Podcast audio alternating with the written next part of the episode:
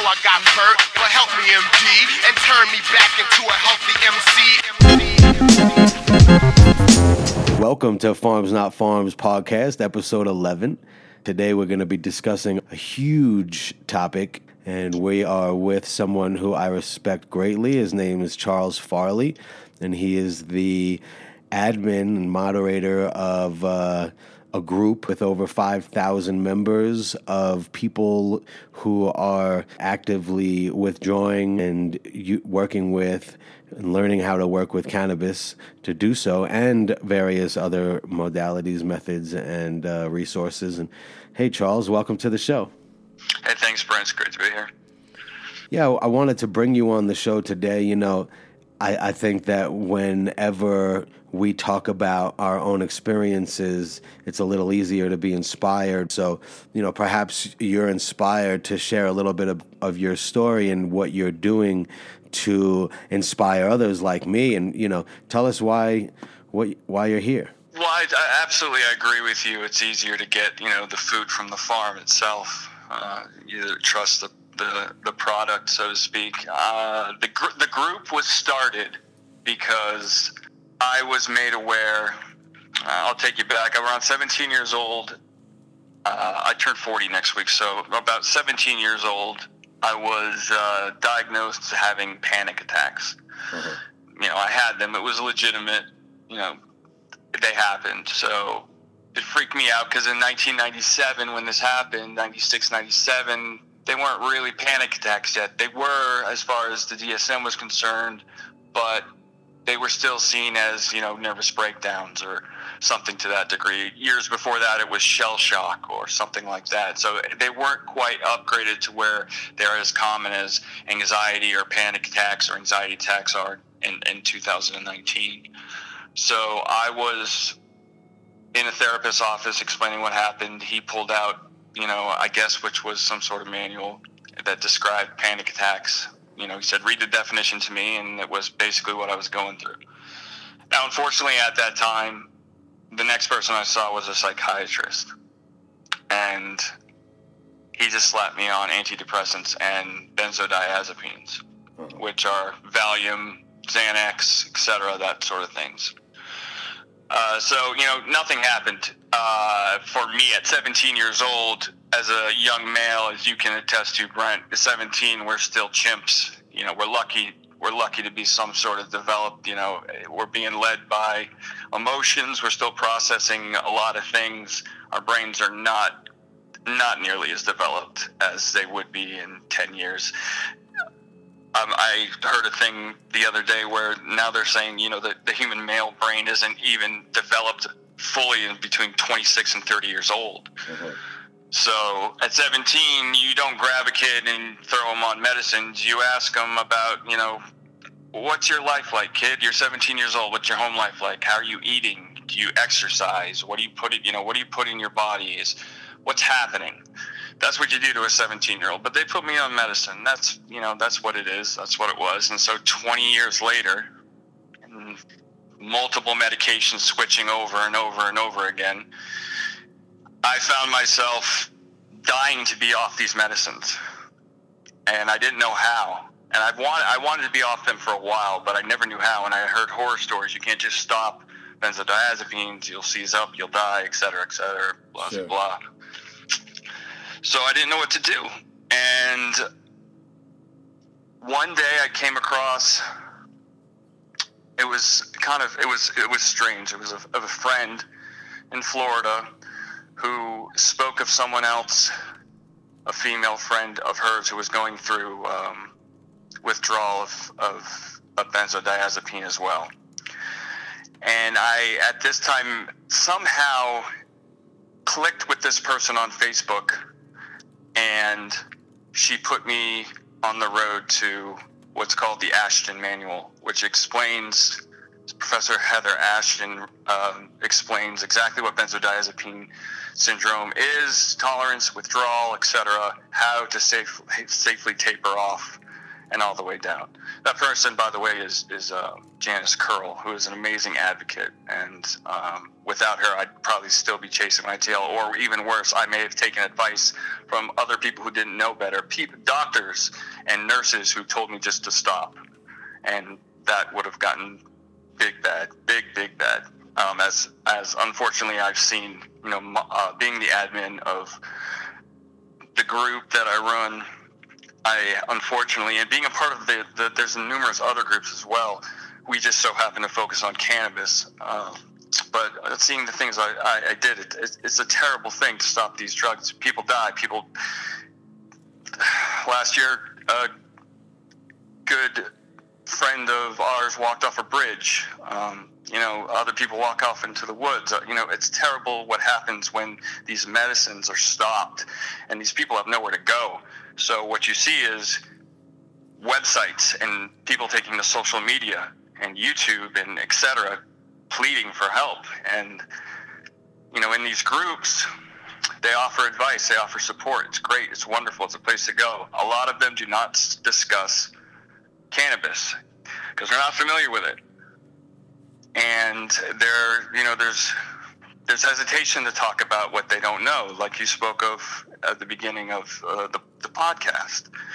Some of them just don't want it. Some people just, the stigma, it's another drug. But nowadays, I've gone through so many things that I see it as the medicine. I've used it as the medicine. I've had issues with my stomach. I've had psychosis issues. I've had depression. I've had anxiety that when you use cannabis helps. So I thought to myself, to hell with it, I'll start a group. So I started a group. I asked Janice to help me because by that time I had been already started tapering from my benzodiazepines, and it's complete hell. So she helped me start the group, and we just let it run. We let people come in, and one by one, by 100, by 1,000, they came in because they were referred by the other groups who didn't want to talk about cannabis. And they came in and they asked their questions. And these are people who were completely lost, not only from the medicine they're on, but they don't know the first thing about cannabis to begin with. So the group was originally started for psychiatric medicines. I opened it to everyone because whether you're addicted to opioids or whether you're addicted to, benzodiazepines, whatever, cannabis is a common bridge for all of that. And I don't care, that's stated in my group's ledger and rules and notes, whatever you want to call them, that no one's turned away. I don't care if you were on pills because your doctor told you. I don't care if it was because you had a bad childhood or if you chose to go out and be an addict, whatever it is. The fact of the matter is you showed up in this support group. You're going to be welcomed and helped as long as you don't act a fool. And I even let people, I have a lot of leeway in my group because I know people are going through some shit. I've been through it myself. That's the whole thing. That's the entire thing. I went through it. I've gone through it. I'm going through it myself. That's how I can talk to these people. I don't know, if this is just so happens where my life bottlenecks, where my use of psychiatric medicine, which unfortunately led me, it had a big hand in me abusing opiates later on, having to come off those and then still being stuck with psychiatric medicine. I don't know if that's the bottleneck for me to just be able to have a common cause with all these things, cannabis, suffering, medical, for whatever medical advice I can give just firsthand. That seems to be the bottleneck though, right there, is all these things came together. And I thought, why not start the group? So the group became a support group for anyone coming off of any sort of medication that needed or wanted to know about cannabis in all its forms and how it could help them. Do you see members of the group finding success using cannabis to withdraw from benzo? 1,000%. Without doubt.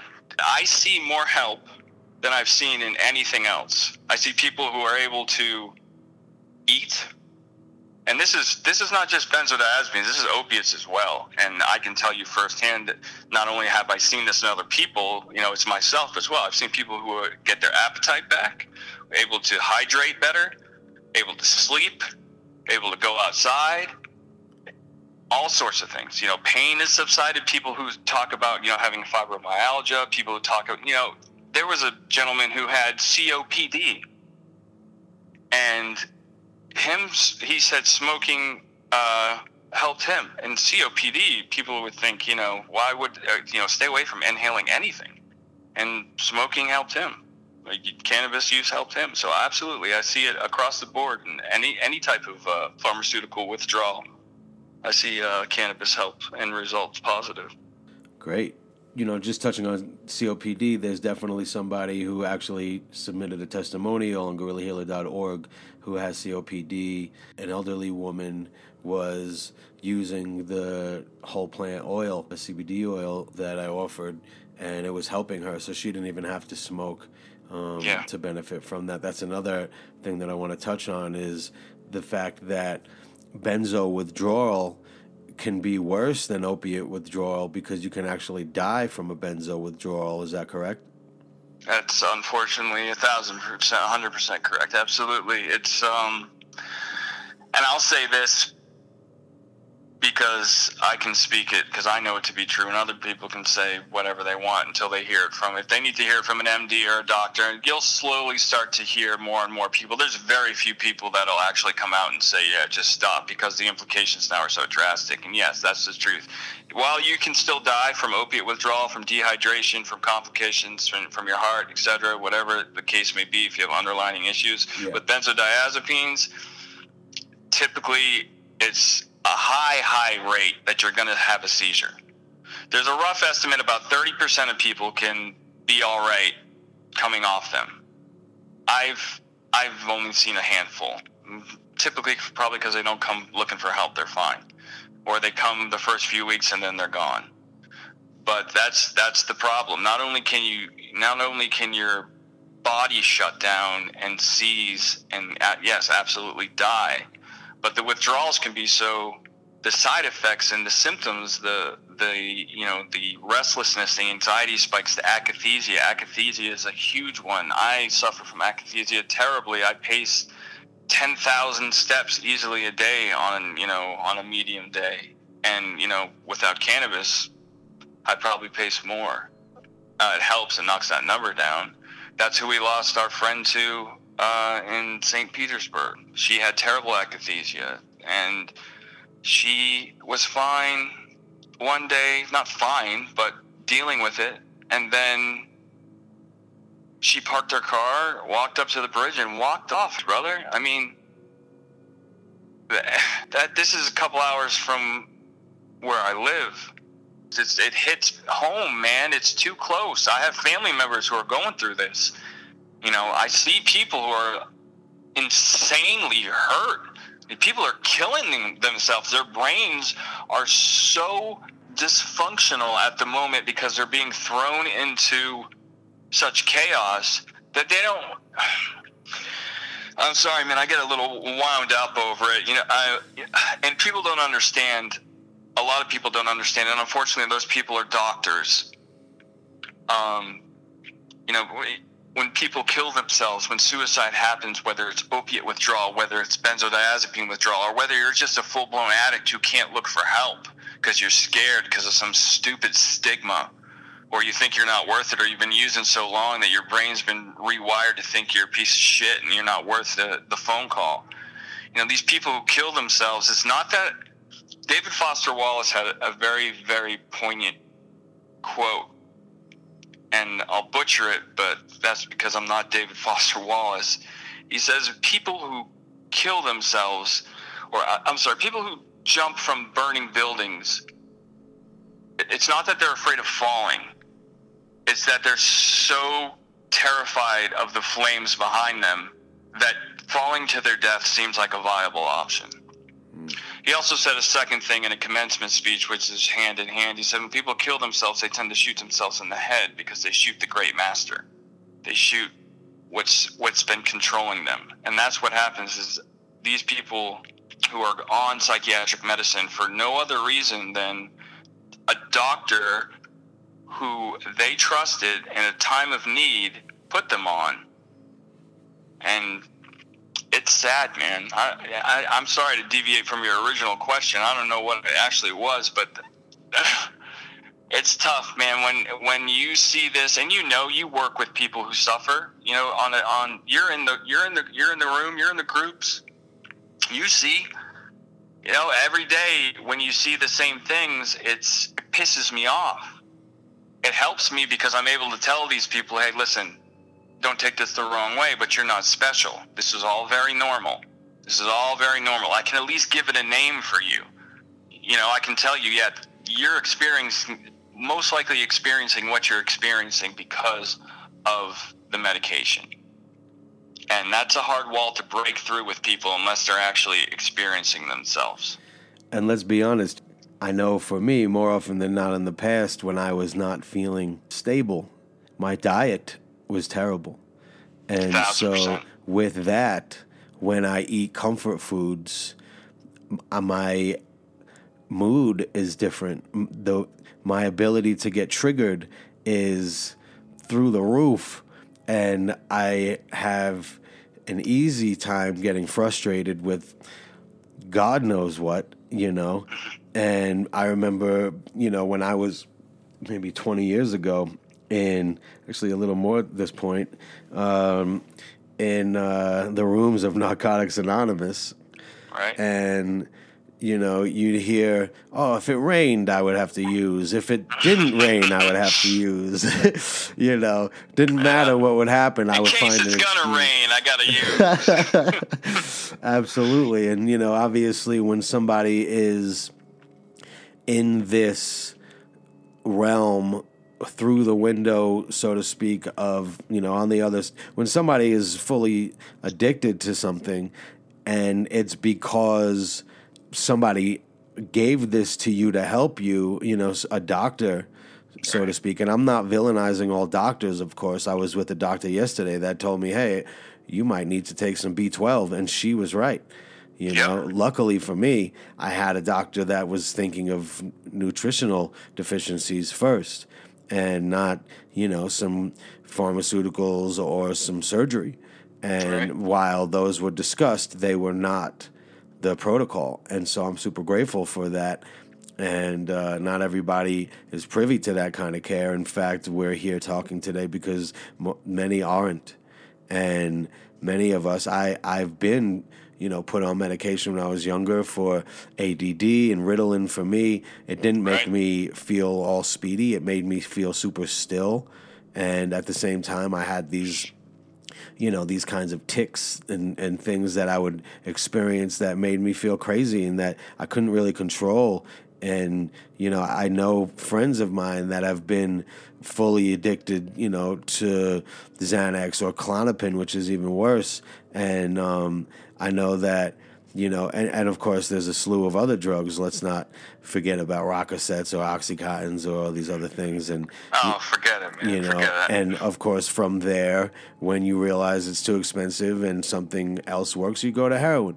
Go cop boy on the street. If you're using, amphetamines for getting racy, then eventually you're going to go to cocaine or obviously, down the road, depending on where you are in the country, meth, And, a lot of people who I help through Gorilla Healer come to me saying, hey, I have epilepsy or I have, whatever ailment. And, this is what I started with, and now I have a long list of things, and here's the long list of pharmaceuticals that I'm on as well. And it started with one, and it worked its way through all the different side effects of me having to take things for that, and then for this, and for that. And now I'm on, a whole medicine cabinet worth of things that I feel nuts. And, there's some medications that'll make you go blind, Well, those commercials, they always get you, side effects include, in rare cases, death, blindness, whatever. Call your doctor immediately, which is always funny. Call your doctor immediately, which is bullshit because if it's after any kind of any kind of time, or if it's serious, you're going to the ER. And what you talk about here, I made some notes that you went down. Yeah, first off, diet, absolutely. Absolutely. I mean, I'm up visiting my sister right now, and last night, I'm not going to lie to you, I found that, you know, there was some Fruit Loops in the house because I got a young kid and kids coming around and whatnot, and I sat down and ate Fruit Loops, and this morning I contemplated suicide for probably about 30 good seconds before I got up and started moving and getting water, and I still feel sluggish. And that's the thing. That's another addiction. That's sugar. That's like you said, comfort food. Yeah, that's no different than, you know, people say, hey, fat ass, quit eating, blah, blah, blah. No, bro, it's a chemical hook. It's just like anything else. You know, and like you said, these you find yourself in a Narcotics Anonymous room, and you're talking to people that just are looking for a reason, and they don't know why. And unfortunately, in these NA rooms now, what you're finding are these people who are being spit out of detox on antidepressants and benzos or gabapentin or some other bullshit. And what happens, just like you said, there's polydrugging. You start with one pill for anxiety. Well, it's not working. Well, why don't we add an additional thing as a little side cart there to help pick up the slack where this thing isn't working. Plus, let's up the dosage. Well, okay, now this is kind of working, but I haven't shit in a week. Okay, that's cool. So why don't you take this to help with your bowel movements? Okay, so now you're on 3 medicines. Okay, well, I've been taking these meds so long that it just destroyed my thyroid, or at least my thyroid is testing weird, not, you know, whatever. Okay, well, let's give you radioactive iodine treatment to, you know, wipe out your thyroid so we can control it with Synthroid or whatever else we need. So now you get, not only are you on, you know, 4 medications, they've taken one of your vital organs out. So thanks for that. Pretty good looking on that.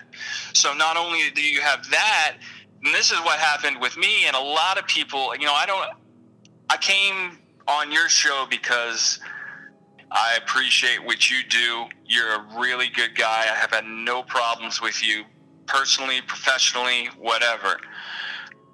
I keep to myself, man. A lot of these people, God bless them for coming out with their stories, but I'm scared to death. You know, a doctor blinks and decides to cut you off a med, you're done.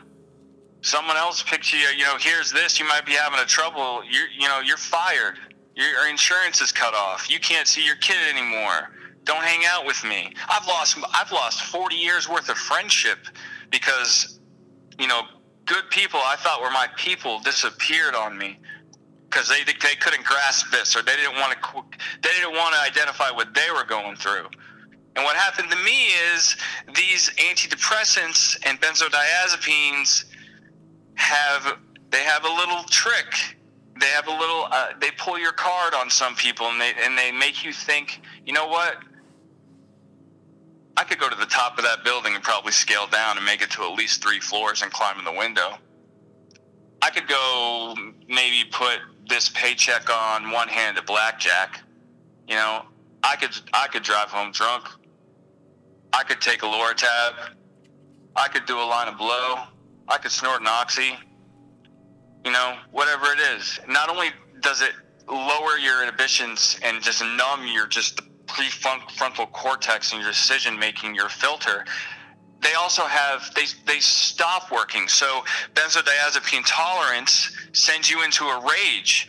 I've seen people, and you probably can think back to a few times where you may have seen this, somebody out partying who throws a couple pills, couple Xanax down their throat, has a drink or two, and is fighting the whole block. Yeah. You know, and that's just not a drunk, because you got to understand, which I came to learn, is alcohol you can't quit either, because you seize out if you're heavy enough, if you're soaked in enough alcohol, and that's because they affect the same receptors, the GABA receptors. So when you know, I was never a big drinker, but there came to a point where I was like, you know, to hell with it. I might as well drink 18 beers. So it's the same thing. Like, people who take a benzodiazepine, they're like, I felt drunk. Well, because you were, bro. The same receptors were tickled. The same way, you know, when you take an opiate, you know, those receptors are tickled. And the more you use these, the receptors become downgraded, downregulated. Because what happens is you have all these receptors, and like you said, in your gut, you know, diet. That's why diet affects us so much. You know, you have these receptors in your body, in your gut, in your brain, and all over. So, and they do their job if they're, you know, if everything's good and you're blessed to be a functioning human. You know, you feel sad sometimes, so you're, you know, you get a shot of serotonin, dopamine, whatever your body needs to produce. You know, you're in a fight or flight syndrome, or you know, you get a cortisol spike because it goes back to it's in our DNA. You know, back when we were just living in caves, you know, some sort of animal shouts out around the corner, and you hear it's at your doorstep, so to speak, or your cave entrance. You know, you need that spike of cortisol to pick up your spear and get busy, or you're dead like, you know, the bones you buried last week. So all these things are happening naturally. Now, a doctor says, or you happen to go down the road of abusing a medication, and you start to use a medication for a long term, and your medication comes up and it says, yo, what's up? Nice to meet the receptors, but we're here now.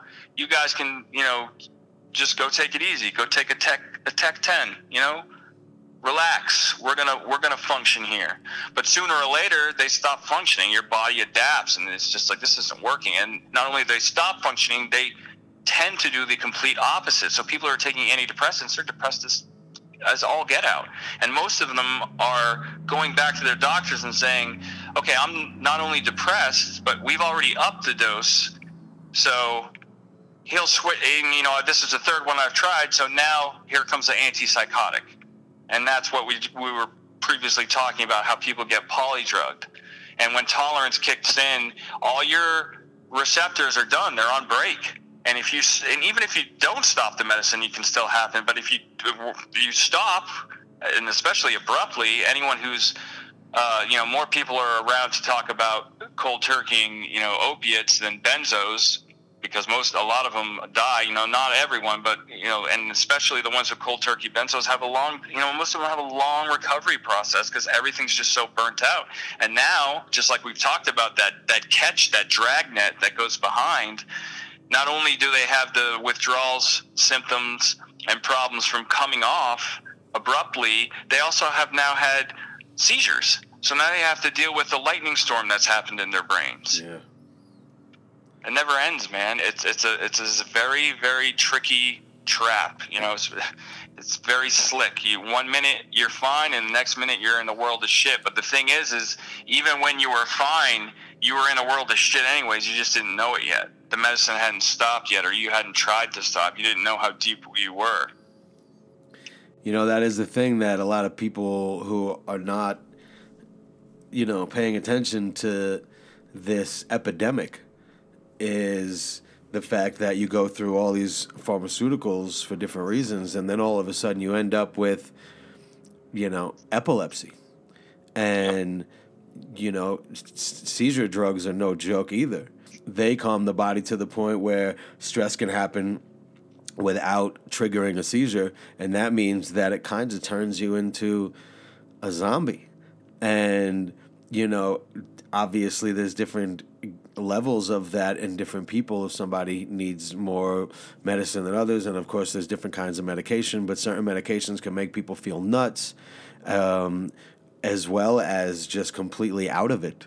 And, you know, like I said, there are some seizure medications that are commonly used that can make you go blind.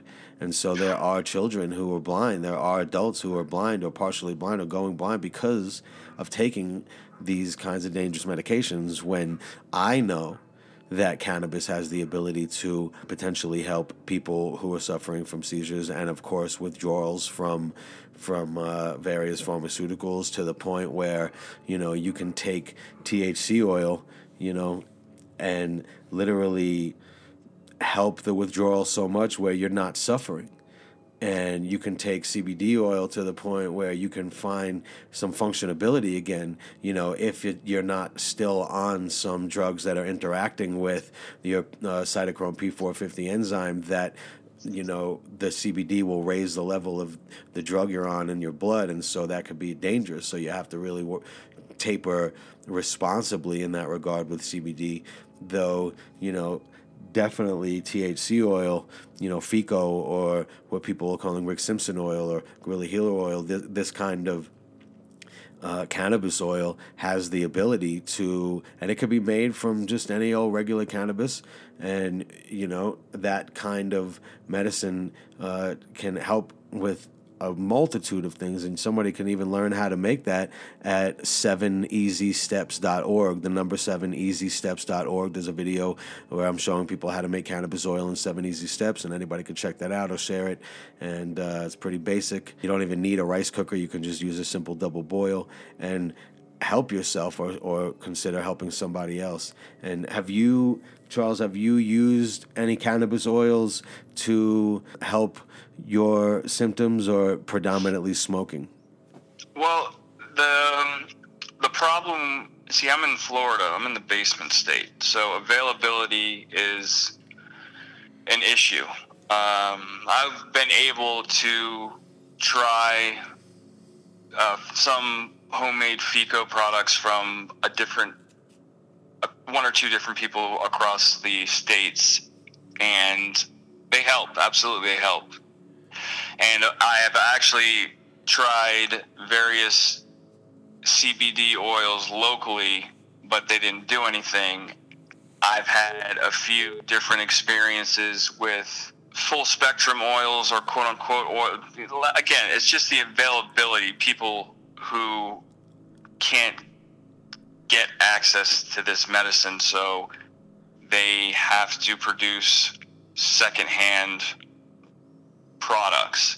See, with your Gorilla Healer stuff, that was the first time in a long time that, because I'm a fan of the entourage effect. Like, for whatever reasons, it works for me. It's what works for me. I need, THC with, a heavy CBD sidekick. So I would smoke and then dose with Gorilla Healer CBD, the liquid under the tongue, sublingual, and it was a great balance because, like I said, down in Florida, you can't get, and then even in some of these dispensaries, you can't really trust. Just like anyone, any flooded market or saturated market, someone's going to be out to try to get you.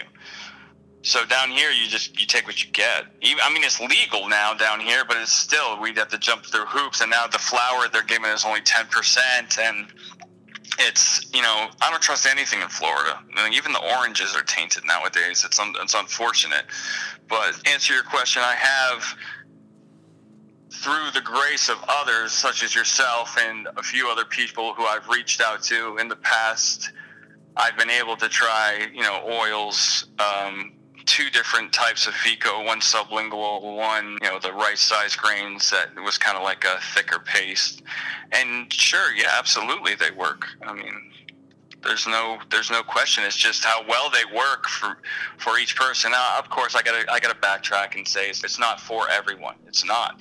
And if you haven't had experience with it, if you're not comfortable being under the influence of a drug, or having your mind calmed or altered, so to speak, if you have to get used to it. Some people pick it right up. Some people go in, but, it's all how you think about it. Some people go in very anxious, and that's what you get out of it. Some people go in very anxious, and it turns them right into, a calm person. So there's so many different, just like everything in life, it's not black and white, it's gray. I agree. In terms of people jumping into using cannabis, some of us may experience from the beginning what would be known as the right dose, and some of us would take too much and scare ourselves away from something that may help us because we didn't, I guess, I could say, responsibly use it. We might not have known how. I thought maybe taking a rice-sized grain would be what I needed to do, but that made me feel like the world was ending. And so, I've heard that story. And so, everybody has a different tolerance, and it is important to, if you don't have, experience or firsthand guidance, to start tiny. You know, the tiniest speck. And if it doesn't do anything, great. You know, at least you didn't take too much, because it's easier to go take more than it is to go backwards. And so, you know, and of course, waiting in between doses an adequate amount of time could be a half hour to an hour, and it could be longer than that. You know, it could be, hey, this is what I tried today, I'm going to try this tomorrow. And it depends what we're dealing with. You know, if I had cancer, I would be addressing that differently than if I had arthritis.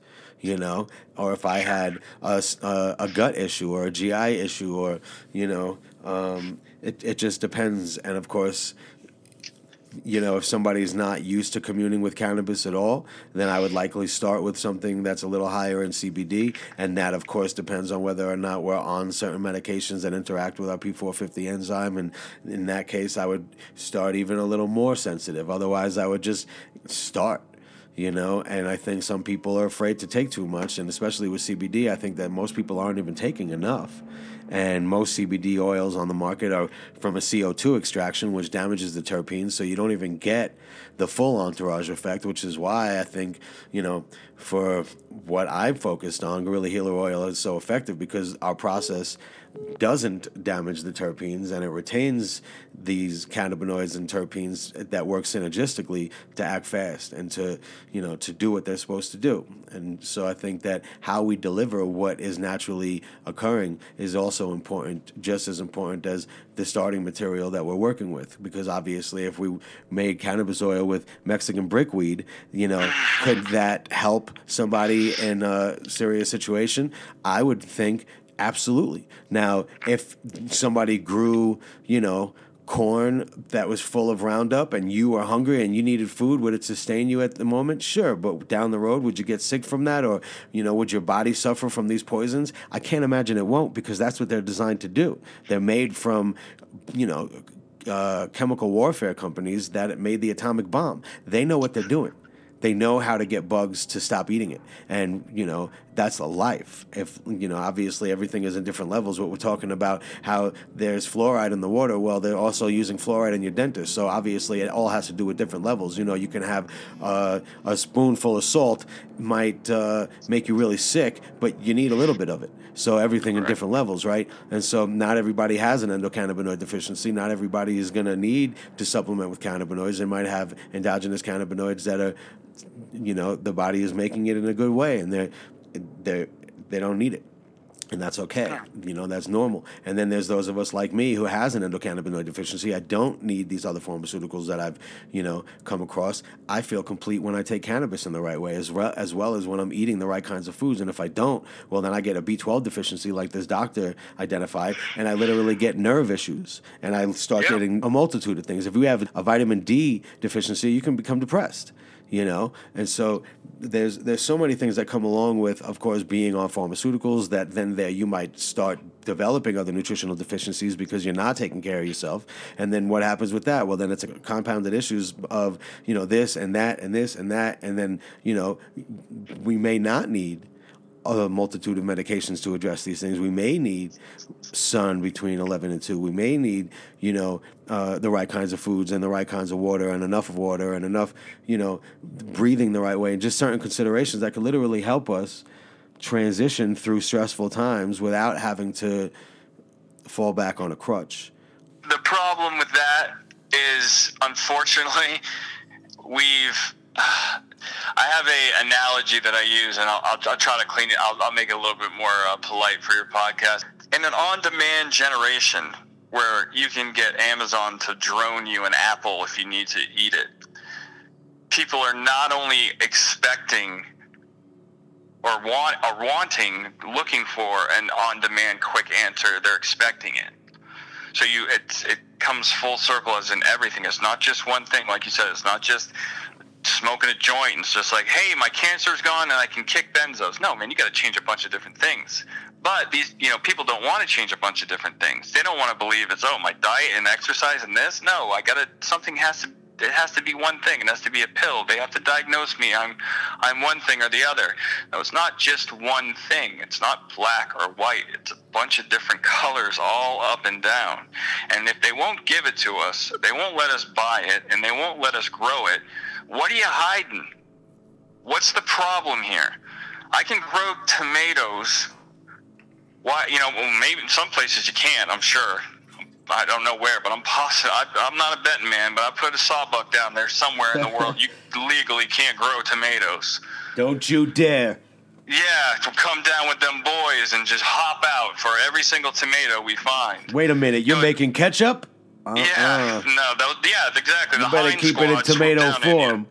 Yep, that's exactly it. So they won't give it. They won't. It's the same bullshit story. The war on drugs, then, you know, is bullshit. And if you don't agree with that, then explain to me why Prohibition failed. I mean, take a look around. And you know what? We're talking about addiction and dependency. I got to bring up Johan Hari, who says the opposite of addiction is not sobriety, it's connection. And that's a huge thing. People are lost. People take meds because they're hurting or they think they need something. They call it pain medicine because it have some sort of pain, whether that's a broken bone or a broken self-image. You self-medicate, or you go to a doctor and, you know, you get something because you say, I don't feel well. And like what happened to me or so many other people, no one's going to talk to you and find out why you don't feel well, because that's not in their wheelhouse of how they're going to make their money back and time manage the other 72 patients they have in their already overbooked office. Because they have student loans, they have malpractice insurance to pay for, and they have a big house somewhere that, you know. And that, again, that's just some doctor, too many doctors. That's too many doctors. Okay, I didn't become a doctor. You know why? Because I know I didn't have it in me. This is me being a doctor, running the support group, having the whatever to say, screw it, I'm going to go on and talk to somebody on a podcast so maybe one person can hear me babbling in the middle of my psychosis and my troubled times and feel that, okay, I'm going to be all right, or this makes sense. Because you can't find too many places that are going to understand what's going on with all these things. And the ones that do, some of them won't touch you. They don't want anything to do with it because they don't know. And then even worse still, people will see that and be like, oh, there's a mark. I'm going to sell them $500 worth of essential oils, $200 worth of bathtub cannabis oil I just made. And I'm also going to sell them a copy of my 1992 personal journal of poetry and disguised as, you know, a self-help book. And they're going to take that person's money who's desperate and scared and lonely and confused and broken, and they're going to run. And that person's going to be hurt again, and it's going to recycle over and over again, and that's it. That's why the opposite of addiction is not sobriety. It's not about getting clean. It's about connecting with people. Someone's missing something, whether it's, you know, a hug or, you know, whatever it is. There's a disconnect somewhere. And every single person who finds themselves putting a needle in their arm or something up their nose or down their throat or sitting in front of a giant thing of cake and then throwing it up or gambling away, you know, some inheritance or some savings.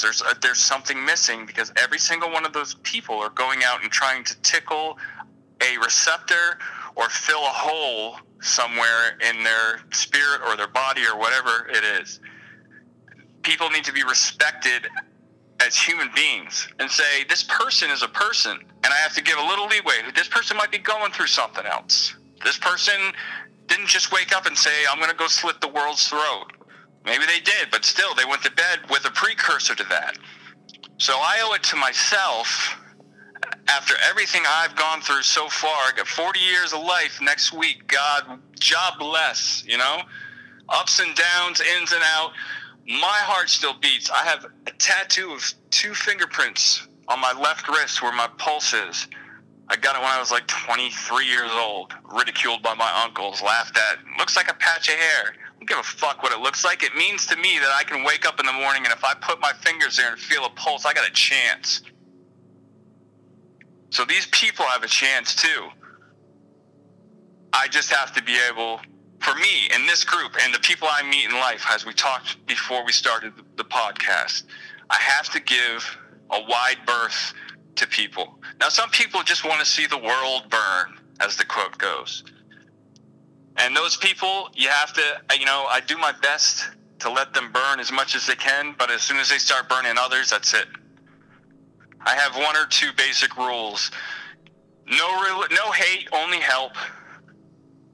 No religious bullshit, although all religions are welcome. No question goes unanswered. I want to kick back real quick before I forget.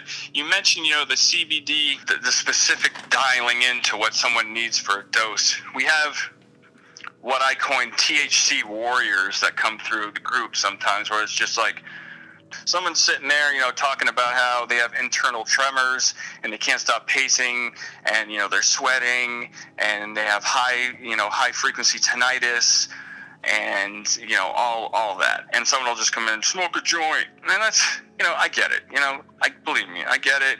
You're a person who's probably going through something too, but sure, THC is important. And it's a vital, vital role, but, you know, these guys will come in and it's just like, if it don't have THC, it ain't worth it. I can't help you. You're not going to fit in this group.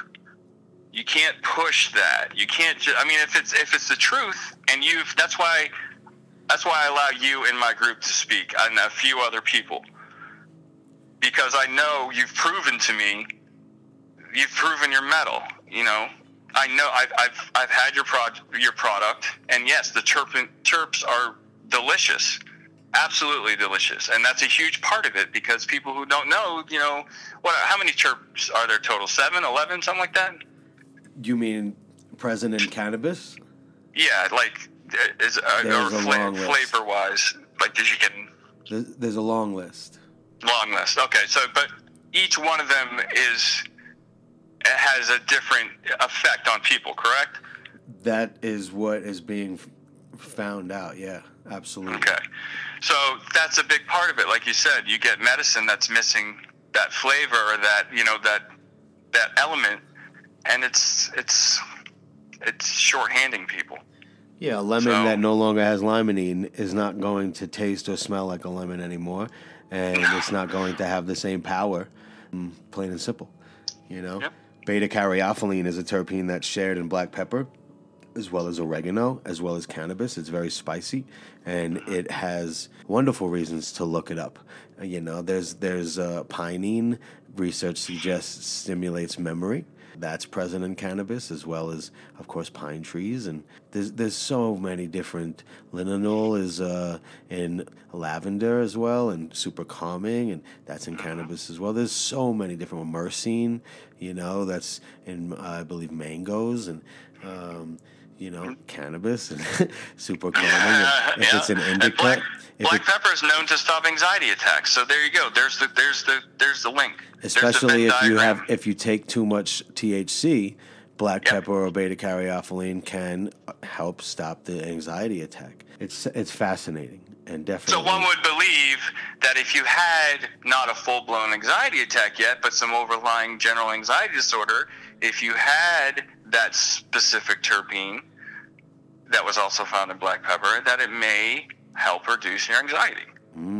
Correct. So there you go. I mean, that's help it. And because of the stigma, we can't, and we are, and it's taking me some time, and this is where I need to be humble, take a step back and say, no, change your words like a big boy, Charles. Don't say can't. We haven't yet been able to educate as many people on what exactly is going on with this plant, because you're shut down at every single turn, or you're looked at as someone else who's just substituting one drug for another, or you come into even worse, you're screwing with somebody's money. If you're out there screwing with someone's money, or you can say, I can get your patient better just off one or two things here maybe than the 12 things you're on, then they're going to draw their swords and they're going to cut the snake off at the head, so to speak, unfortunately. You know, I toyed with not calling the show Farms Not Farms, because I don't want to create enemies with speech, though at the same time, you know, while of course I don't want to do that, and I don't even think that the term Farms Not Farms has to do that. I think that we just focus on safe access to information about natural methods, and that's all. And I just got over being sick. I still have a little bit of issues, and I had to take decongestant, So I'm not against pharmaceuticals. I'm not a hypocrite either. I just know that as an individual, have the desire to go a certain way about helping myself, that I am well served with the right to do so, just the same as you are. And who am I to tell you what to do for yourself or what you can't do for yourself in the privacy of your own home or wherever you choose to do it, if you're not harming someone else. Yeah, and I let me just punch in right there, and you can put it where you need to. I agree with you 1,000%. I'm not anti-doctor. I'm scorned, as are a lot of people. I'm not anti-MD. I know that without a lot of medications, we'd have problems. And there are people out there who legitimately need these medicines, but not at these doses. For the people who don't, not at any dose. Like, I understand if you suffer a horrific accident. Now, granted, there are tremendous tests and results being done with anything from ketamine therapy to pure MDMA therapy to guided, psilocybin or DMT, as we spoke, ayahuasca, all these things under the right supervision, or if you're comfortable with them, like, I'll shoot you straight because that's who I have to be, and that's who I am in my group, and that's who I am in real life. I can tell you firsthand that the DMT trips I've had have 100,000 million whatever percent taken away and washed me clean of anxiety. Washed me clean. Now, granted, I knew what I was doing. I knew how to let go and just let it happen. It didn't last forever. Just like anything else, the trip didn't last forever. The effects didn't last forever, but they happened, and they showed me that everything I feel and everything I think is not exactly maybe what it is, and that helps you disconnect from what maybe you're holding on to as sacred. And all these different types of therapies are happening. So I'm not anti doctors. I'm anti-doctors who don't give a shit, who violate the first rule. Do no harm. Do no harm. I teach my nephew that. He's not a doctor. He's a human being growing up. I don't want to be an asshole. Do no harm. What's so wrong about that? How big does your fucking yacht gotta be, man? How do you sleep? How many threads of Egyptian, cotton do you have sewn into your asshole that you gotta sleep knowing that thousands of people or at least not being able to step back and say, I need some continuing education on it. I didn't learn it all in 1962 at Johns Hopkins. There's some new shit on the block. I'm humble enough to learn. No, they write the scripts, they push you out, whatever. Those are the doctors that piss me off. And they don't have to be doctors. They can be lawyers, they can be physical therapists, they can be CBD advocates, they can be anyone. If you're not in it to help or at least not cause any collateral harm or extra shit for people, then what are you in it for? And why do I have to tolerate it just because you have a certain string of letters after your name? It's just it breaks my heart, man. And it's like when you finally tap into the fact that it's such a vastly spread wide net that's over anyone, black, white, red, yellow, opaque, whatever you are, any faith, it can get you. It can get you on any ends. It can get you because you just happen to you just happened to not break off of partying with the boys or the girls, and you just took it too far, and it developed into a personality or something you needed, or something that the doctor started you on and you just took normally. For what we're talking about here, it can happen to anyone. And if you want to see it, you go to any of the groups. You come to my group, there's people from all over. We have one of the top numbers for members, and we started like 3 years ago, and that's not me flexing, that's me just saying, hey, take a look, people. Go to BenzoBuddies.org. It's like 70,000 people on there now. I'm on Facebook with a nickel, 5,000, that's 5,000. I don't even have that many friends on Facebook. I don't even know that many people in real life. 5,000 people, That's insane for just being a referred group on Facebook. I don't even think you can search for it anymore. You know, I think Facebook took that out. There shouldn't be this many people. You know, there's enough shit out there going on. There's cancer. I'm ashamed I fell into it. But I mean, you know, and you can feel it, and you see it, and you know me well enough by now to have read the posts and my comments to the posts and the people acting up. I can start very calm, and I'm very excitable, especially where I am currently in my medical or my pharmaceutical papers and whatnot. I'm very excitable, but I still manage to run the group because other people need it, and that helps me as well. But I can start out and I can be calm like this. But as soon as I start thinking and remembering and remembering the post and the people who don't post anymore, the people who are dead, and, you know, whether they did it themselves or it just happened to them as a result, I get fired up, man. And I'm just not the guy who's going to hold back. That's why, you know, when the people didn't want to hear my shit, that's why I left and started my own. And I said, you know, if I get 10 people in here, that's 10 more people I can talk to. But now there's thousands. There's thousands, man, and it's like I said before, I'm very honored to be able to call these people my people, and you've seen me. These are my people. Like, these, I care about every single, I don't know everybody. I can't possibly know anyone. I'm still trying to figure out and remember most of the shit I do. But if you pop up on my page, I say, because, you know, our page, our group, and you say hi, or I'm having a hard time, if I can't talk to you, I'm throwing you a heart. I'm throwing you, you know, because it's Facebook. Let's just call it out there, Blazing Benzos and Facebooks. You know, I give hearts to everyone, because that little heart from the admin of a page, I can remember when that was like, holy shit, the guy who runs this actually cares enough about my post. I remember feeling that. And if I can address that and make that person feel better for 5 minutes, 5 seconds, until the next person comes in. And these people are amazing. Amazing, the people. Sometimes I don't even say a word. I just let the group handle it. And this group polices itself, and that's why it does so well, and that's why we have so little problems. We have to remove so little members. These people rally around each other because they know they need it. Sometimes I don't say shit, but thank you.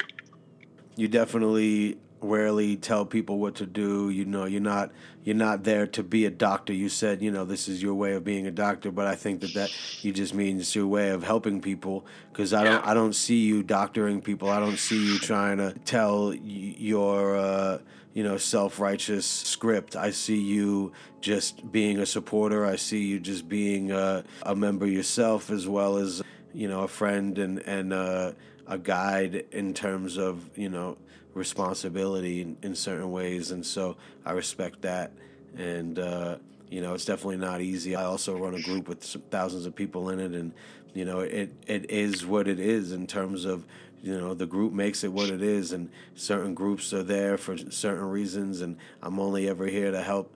You know, if I could answer somebody's question, if I have the ability to, I'm going to. If not, and I know somebody that could, I'm, you know, I'll refer or tag somebody, or, you know, otherwise I, you know, just the same, I'll throw somebody some love and support if I can.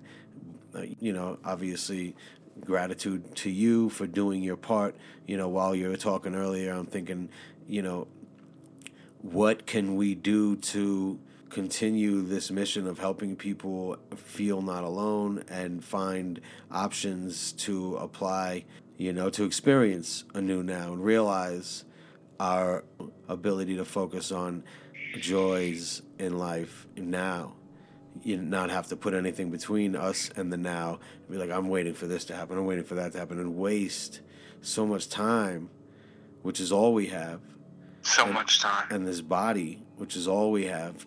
And, you know, for something that we're putting in the middle of us and our happiness. And you know, now is all we know. In fact, we're only going to know now once. And it's now gone, and I know now, and, you know, we could obviously make ourselves crazy going through that, but, you know, it's really, in reality, just to say, to live it up to the fullest now, and that doesn't mean taking the biggest line or smoking the biggest joint. You know, it means experiencing a quality of life where we care, And for so long, I didn't care because I wasn't feeling the love. And, I can relate to, people's stories of communing with something like DMT and feeling the love that you've always known existed, and all of a sudden walking around with more spirit and people even seeing it, And so, whatever somebody needs to do, I know people that haven't ever communed with DMT and walk around with a glow, and they have never taken psychedelics, And I'm lucky enough to have a partner who's like that. And, I think that it's incredible. Not everybody is the same way. And so therefore we need individual care. And, we're all well served with that. We're all well served with love. And love comes in different forms, but it's always loving, Yeah. And not everybody is taught what real love is. Some of us are taught, different ways, and so therefore we're looking to self-medicate or numb or not feel what our reality is like. And so, that is also us putting something between us and the now, because ultimately as an adult or as a human being, we have the ability to choose our reality, which is why we've been able to choose such a glum reality of self-medicating. There's also the ability to choose a reality where we're healthy, and it all exists whenever we want it, You say, what can we do? And it's just like, you can do two things, man. In my mind, what helped me is you can believe the cliches. As a kid growing up, you're influenced by, I was influenced by everything. Be a tough guy, be whatever. I'm Irish Italian, so I come from a very, family-oriented, family. But I grew up thinking it was cool not to care.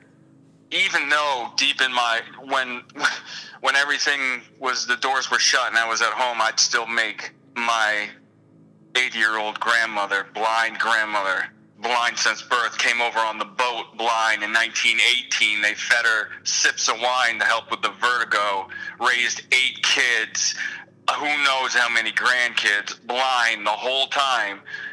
That's a problem. I could put that aside and say, Nana, here's your toast. Here's your sandwich. Here's whatever here's your biscuit. Here's whatever. I'm going to turn the TV on. You can watch Jeopardy. Love. You gotta give me a second. Love is being of service. Love is being in gratitude, and love is expressing our endearment, our care for another through our care for ourselves, because we do care about ourselves and we do love, and so that's where for me sharing love comes from. I know that if I'm not feeling the love and there's no love and I want there to be love and I give love, well then there's love. Curse the dark or light a candle, brother. Hey. Curse the dark or light a candle. And drop your guard, people. It's all right. You can't keep your guard up. The more you keep your guard up, the more you keep other people away, and the only thing that's going to help people are other people. That's it. Drop your guard and open your heart. Believe the cliches, man. They're cliches because they've stood the test of time. Do unto others. You don't got to be a Christian or Catholic or Jew or any sort of religion to know that. It just comes down to one thing. Be a human being, and not a dysfunctional human being. Don't look for a way out and be like, oh, this is a human being. Human beings kill people all the time. Don't give me that shit, man. Don't try to find a reason to justify being a dickhead. There's too many people who do that by default anyways, and that's what I bring to my group. Don't be a dickhead to other people. If you're upset, I understand. If you're hurting, I understand. If I can help you, I will. If I can, like you said, if I can point you in the direction of someone to help you, I will. But you got to put down your guard. You got to tie off your dog. Stop trying to fight everything out. And even if it hurts, let something in. Let something in and move. Let it move around the furniture in your house that you've constructed. But all it takes is a second, man. It just takes 1 second. And the same goes for the other way around. It just takes a second for you to care for someone, to possibly save a life. And as my voice cracks as I say that, It's the most powerful thing there is. And if it doesn't work, what'd you lose, bro? What'd you lose? Oh, you failed at being a good person? Impossible. You tried. You threw it out there. They say there's no participation awards. Fuck you. You try to be a good person, I'll sign your certificate twice. And that's it for me, man. That's all I know right now. And that's all I can hold on to because it helps me. You know what I look forward to? What's that, my man? I look forward to a time where we relate with each other in ways where it's truly authentic and, you know, supportive. And I look forward, obviously this time is now. I look forward to this being spread throughout, you know, just rippling, so that as we continue to help each other, you know, we continue to be the change. We continue to inspire through our actions and how we incorporate these lessons in our nows. And I look, and I just, I enjoy, it really, when I take a moment to consider that that's what's happening, it's truly a blessing, because that's why we're on the phone here together now. That's why we're on the show now. And, yep, you know, that's why we know each other. And, you know, I was introduced to your group by somebody who said, hey, man, I see all these people, you know, lost, and I truly think you can help them. Would you mind, you know, joining? And I think that you can just contribute. And so, you know, it really just takes, somebody asked me once, hey, how do we get Gorilla Healer in our state? How do I do that, you know? And this was years ago, when literally all I was doing was just giving out oil to people who needed it, and, you know, not accepting a penny ever. And people, and I said, you know, and I thought that they thought I was being short with them when I answered, but really I was just being real. I said, you know, all it takes is for you to care, you know, and for somebody to literally help somebody else in a time of need is a Gorilla Healer. And if you can have the ability to give somebody, you know, a Band-Aid or, you know, medicine, you know, you stepped up. And I don't know what situation you're going to deal with, but I also don't know what situation is going to come to me. And more often than not, it's something that, you know, is what no one else was able to help with. Somebody said once to me that God is love, and I took that, you know, just took it as kind of like a cliche or some sort of hippie saying. But I took it just like I take everything else, and everyone in life should take everything that's available for them and conform it to how it works best for them, whether it's coming off of medicine, whether it's a diet, whether it's, you know, how to deal with your significant other, whether it's NA, you know, whatever it is, take it for yourself. And I took that and I realized, you know what, that's 100% right. God is love, but I needed to define it. So when I took the tray from the hands of the elderly woman coming from the kiosk at Chick-fil-A and carried it for her, because she had one hand on the tray, another on the cane, balancing two ice cream cones or two ice cream sundaes. I didn't do it to take the sundaes and run from the lady. I did it because that is God right there. That is God. Before, you know, and you stop and you see, you know, what you think may be another person helping another person. That is love right there. Someone who takes the time to help someone for no reason whatsoever except to help someone. That is love. That is God. You know, in all manifestations of a greater being, he or she is all powerful, or all forgiving, all loving, all things. So for someone to do something for another human being just on the fact of help, that's all powerful. And it takes a little bit to grasp that. It took me a long time to grasp that. A lot because I didn't want to open my head and my heart and put down my bullshit, because it takes work, because everything takes work. You know, putting down that glass of soda, picking up water takes work. Not going out and spending $100 on dope to put in your arm takes work. Being a better person to your significant other and your child and your neighbor takes work. But the more work you put into it, the easier it gets. And like I said, man, when that work that you're doing is for the benefit of another person, it's for the benefit of you as well. And that is God. That is, to me, for me, that is God. And that's where I am comfortable with, for, you know, religious or spiritual or whatever practices, giving praise to a God that, when able to, puts their hand on another human being and says, what can I do? And doesn't have their other hand in their pocket. That's it. And it seems so simple. And it's just like you said, if you didn't accept your friend's request to come to our group, then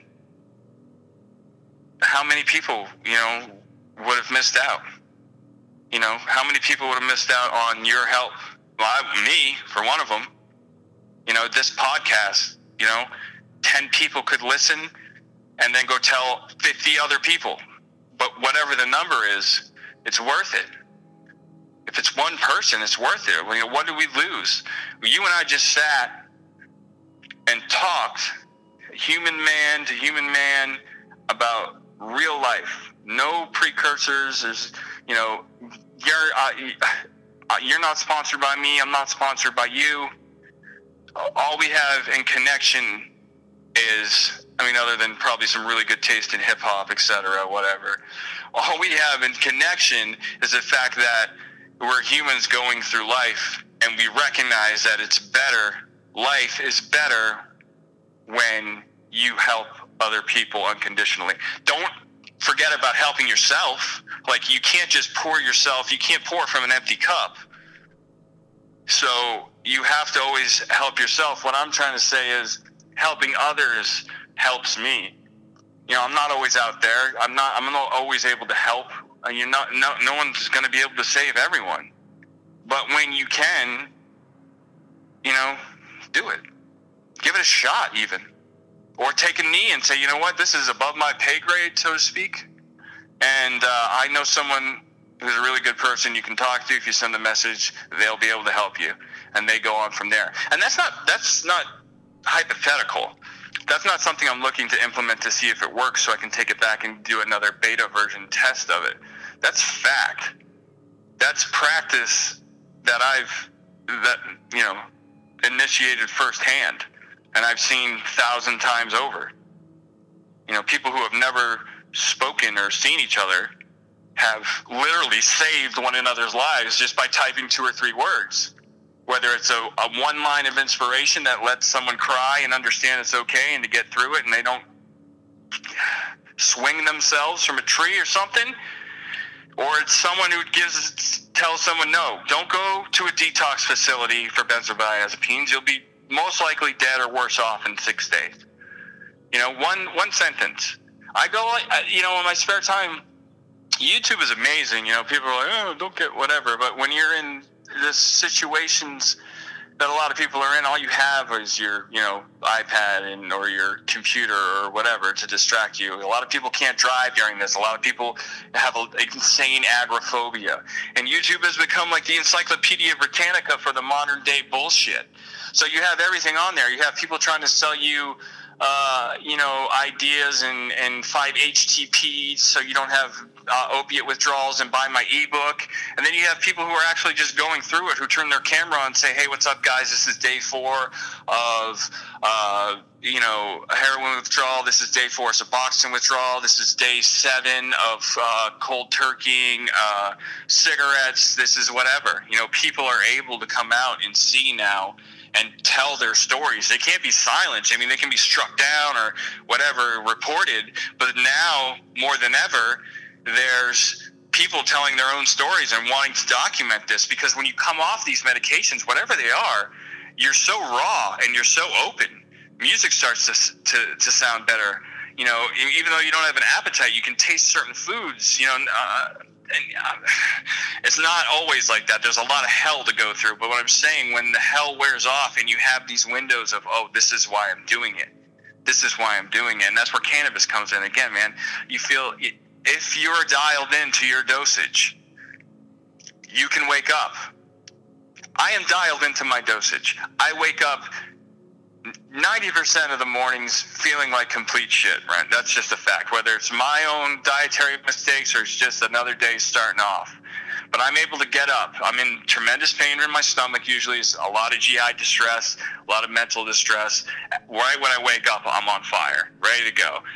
You know, try to fight it to go back to sleep, to hide from it, but it's not happening. But I know in my situation, I can get upstairs, and if I can make it, or if I can get up and make it downstairs, whether I walk or roll myself like a slinky downstairs, get into the garage and medicate, light flower, combustion, smoke. And I'm not talking about sitting there and flipping on, you know, Buju Banton and ripping just a, you know, 2G blunt. One or two pulls off a bowl of quality cannabis. That's it. Microdose. Now, sure, I'll sit down and sesh and just completely try to, you know, relax myself when I don't have anything else to do and go inside my head and relax and free write or whatever it is to, you know, express and get some of this bullshit off my chest and out of my body. But I know for a fact that that you can do that. It helps. Cannabis, it has a direct result. For me, you know, if you're dialed in with your dosage, you can turn off, you know, and it's temporary. Like everything is until you're at a certain level. Till you know, when the practice is over of trying to figure out your dose or trying to figure out breathing techniques, like you said, or, you know, no one ever walked up to a basketball court and 360 dunked. But after 2,000 tries, probably touch rim, you know? And that's what you got to try to do, man. Just try to grab the rim, I guess, for lack of a better term. Hey, Charles, while we wrap up, I just want to ask you a question. You said that you wouldn't go to a treatment center to withdraw from benzos. What would you do? I would hit the... Well, let me take a second. If you find yourself... No. What would I do? What would you do? Because... Okay, you know, okay. What would I do? I'll just share real quick for anybody who's listening. One of the ways that I make sure that I am always going to be safe when people come to me for help is by only sharing what I can do for myself. Because if I tell you what to do, then I'm literally I'm acting as though I'm giving out a treatment or some sort of, you know, recommendation, and then there I'm playing a certain role that I'm not licensed to do.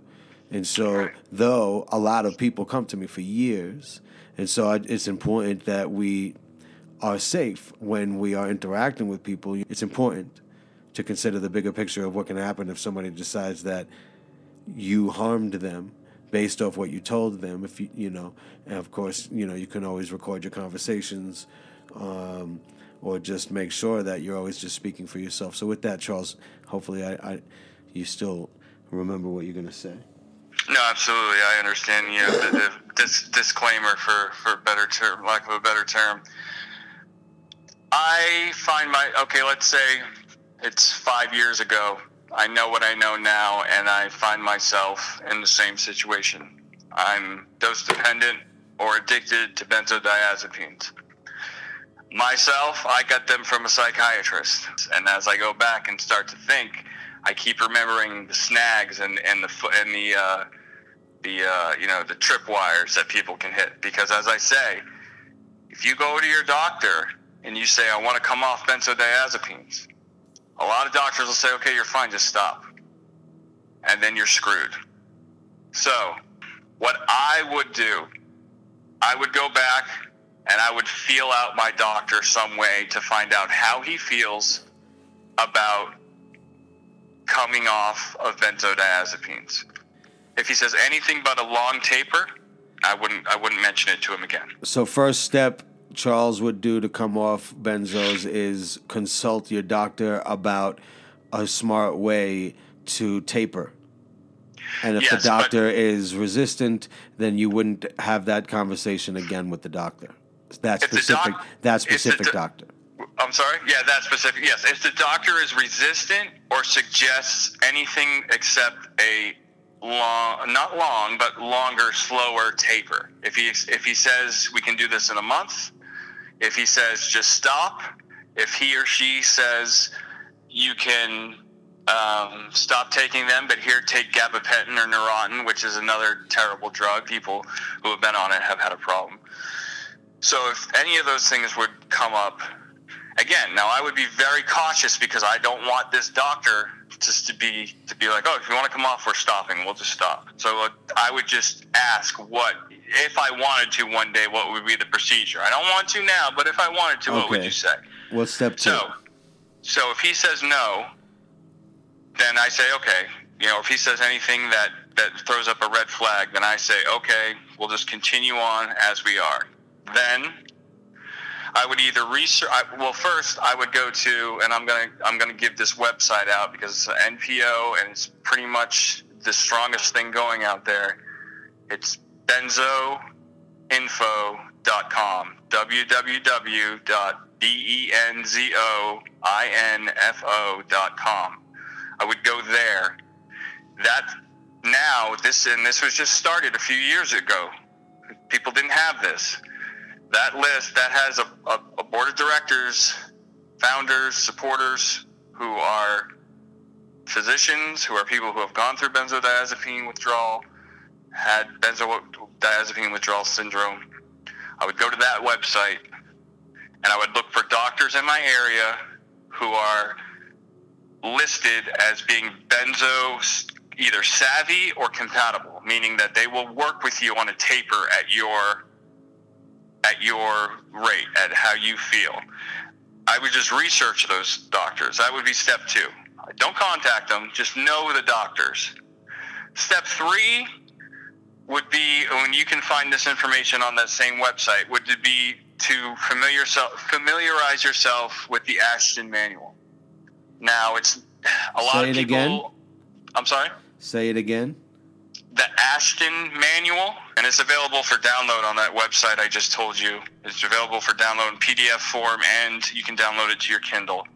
This explains to you in a big, one full sweep of what benzodiazepines are and why you're feeling the way you're feeling. Okay. It's basically, it's the ins and outs of what's wrong. And I believe she I don't know if she passed away recently. I know she was very sick, but she's a pioneer in what people are going through right now. Her voice is amazing, and so you can that's available to print out. You can take it to your doctor if you need to or whatever. But those are the three things I would do. Once you get those three things under your belt, you make the next decision. You know, it took me a while. I went into the groups. I wanted to learn as much as I could before I started to come off medications. But sometimes you just have to start. You know, there's no quick fix around this. You know, that's why Blazing Benzos exists, because people need help. If there was a quick button, they'd be done. I would do those things. I would feel out my doctor to see how he wants to proceed. If it's anything but a slow taper, I would just not talk about it and proceed with the treatment. Then I would go to the website, benzoinfo.com, and I would learn about, you know, what doctors are available in my area, because there might not be a doctor available in my area, and you might have to, or I might have to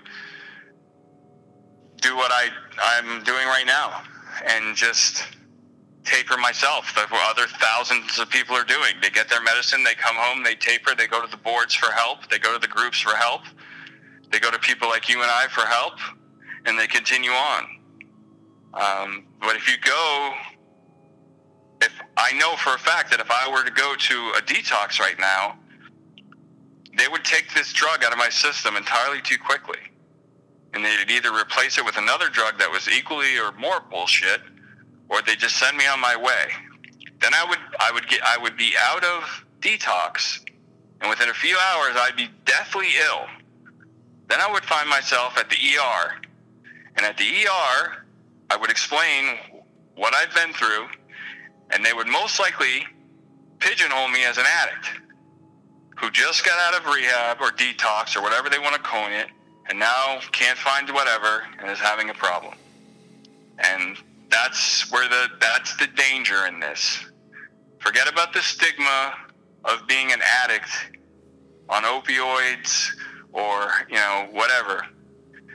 The danger you have to be aware of, and I need to be aware of continuing on, which is why it's so detrimental to me to keep a lower profile, is you can't be pulled off this medicine. If your doctor disagrees with what you're doing, chances are he or she will, because he or she will be the doctor who put you on this medicine. And for you to come in and say, well, my Google results said this, they're going to get insulted, because there's a lot of pride in this. That's why the younger generation of you know, medical professionals are coming in with more information. So you can't risk being pulled off this medicine abruptly. So I know of people who have come into the group and stated they've gone to their doctor just to build up a, I don't want to say stash, but a stash, an inventory of medicine, so they could taper off at their own pace, or until they can find a holistic doctor that will work with them, or another doctor that agrees, you know, they don't want you to be on this medicine. And so that's basically the pitfalls I would be very cautious of, is one, no rehab, no detox for benzos, for benzodiazepines.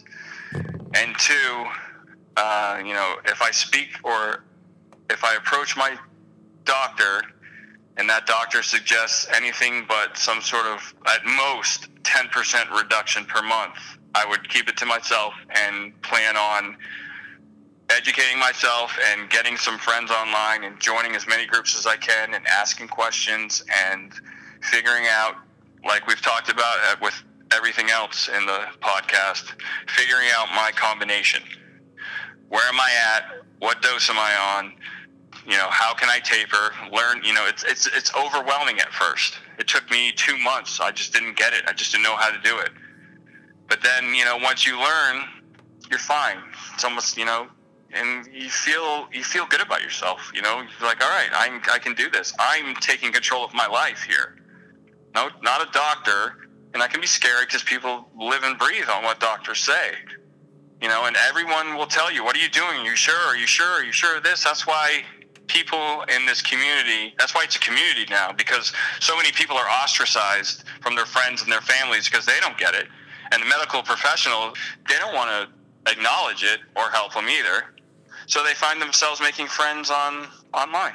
And losing friends, like I told you, of, you know, 10, 20 years, family members who don't understand, you know, and that's it. So to answer your question, that's exactly what I would do. And I would be very cautious. Don't be paranoid, you know, don't work yourself into a frenzy, you know, but be cautious, you know, it's because the same industry and the same professionals who got you in this situation are the ones now that you're going to try to get off. So sit and think about that for a second and just wonder, you know, come to the conclusion of just how, if they had such, you know, laissez-faire about putting you on weapons-grade sedatives, then what are they going to, you know, care about ripping you off them?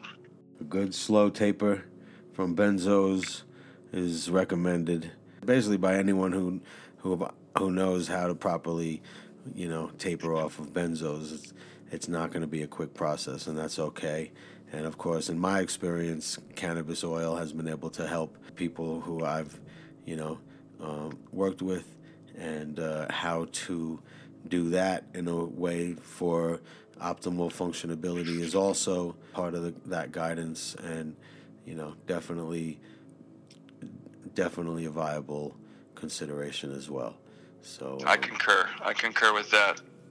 You know, and Charles, I look forward to speaking with you more, and especially about any guidance that you or anybody you know ever, you know, might want about how I would go about working with cannabis oils in conjunction with what you already know about tapering from, you know, from the things that you have experienced. I think that, you know, I'm always happy to be of service, of course, as you know, and I'm grateful to, you know, have the opportunity to share anything that I'm that I'm learning through my experiences and research. So, all right, back at you, Brent. You know, each one teach one, and I am beyond grateful to have met you and for you to help the people in the group and for your help with, you know, my personal issues as well, and you being compassionate and always reaching out and asking, you know, how's the day going, all that. And, you know, just for your listeners, if you're struggling with any sort of pharmaceutical issue that was brought up on this podcast, if you're struggling with anything that even is in the realm of what we're talking about, and you need help and you don't know where to go, come find us. You are welcome. I don't care how you get here or what brought you here. Come find us, and I will personally make sure that our group does everything possible to make sure you are on the road to a better life. Just come find us. And that's all, bro. Well, thank you very much. Do you have a way that you want to put out to the world, that you feel comfortable putting out to the world for people to get in contact with you, or not necessarily? Yeah, absolutely. If you're on Facebook, you just search for Blazing Benzos. That's the name of the group. And the website I gave for benzoinfo.com, you can go to that for a hub. I'm pretty sure we're listed on there as well, that they have a plethora of information to help you. But if you need a group to start off with, come here. And if it's not the group for you, we will find a group for you. Someone will suggest a group for you. I promise you that. Just come find us. That's all you need to do. Just show up. Well, thank you, Charles. Thank you, man. I appreciate it. And all your listeners, you know, be well. And, you know, be well to others. Well, you too, be well, man. Take care of our friend Charles, so you can continue to be supportive for everyone else. And absolutely. As always, we'll end the show with a deep breath.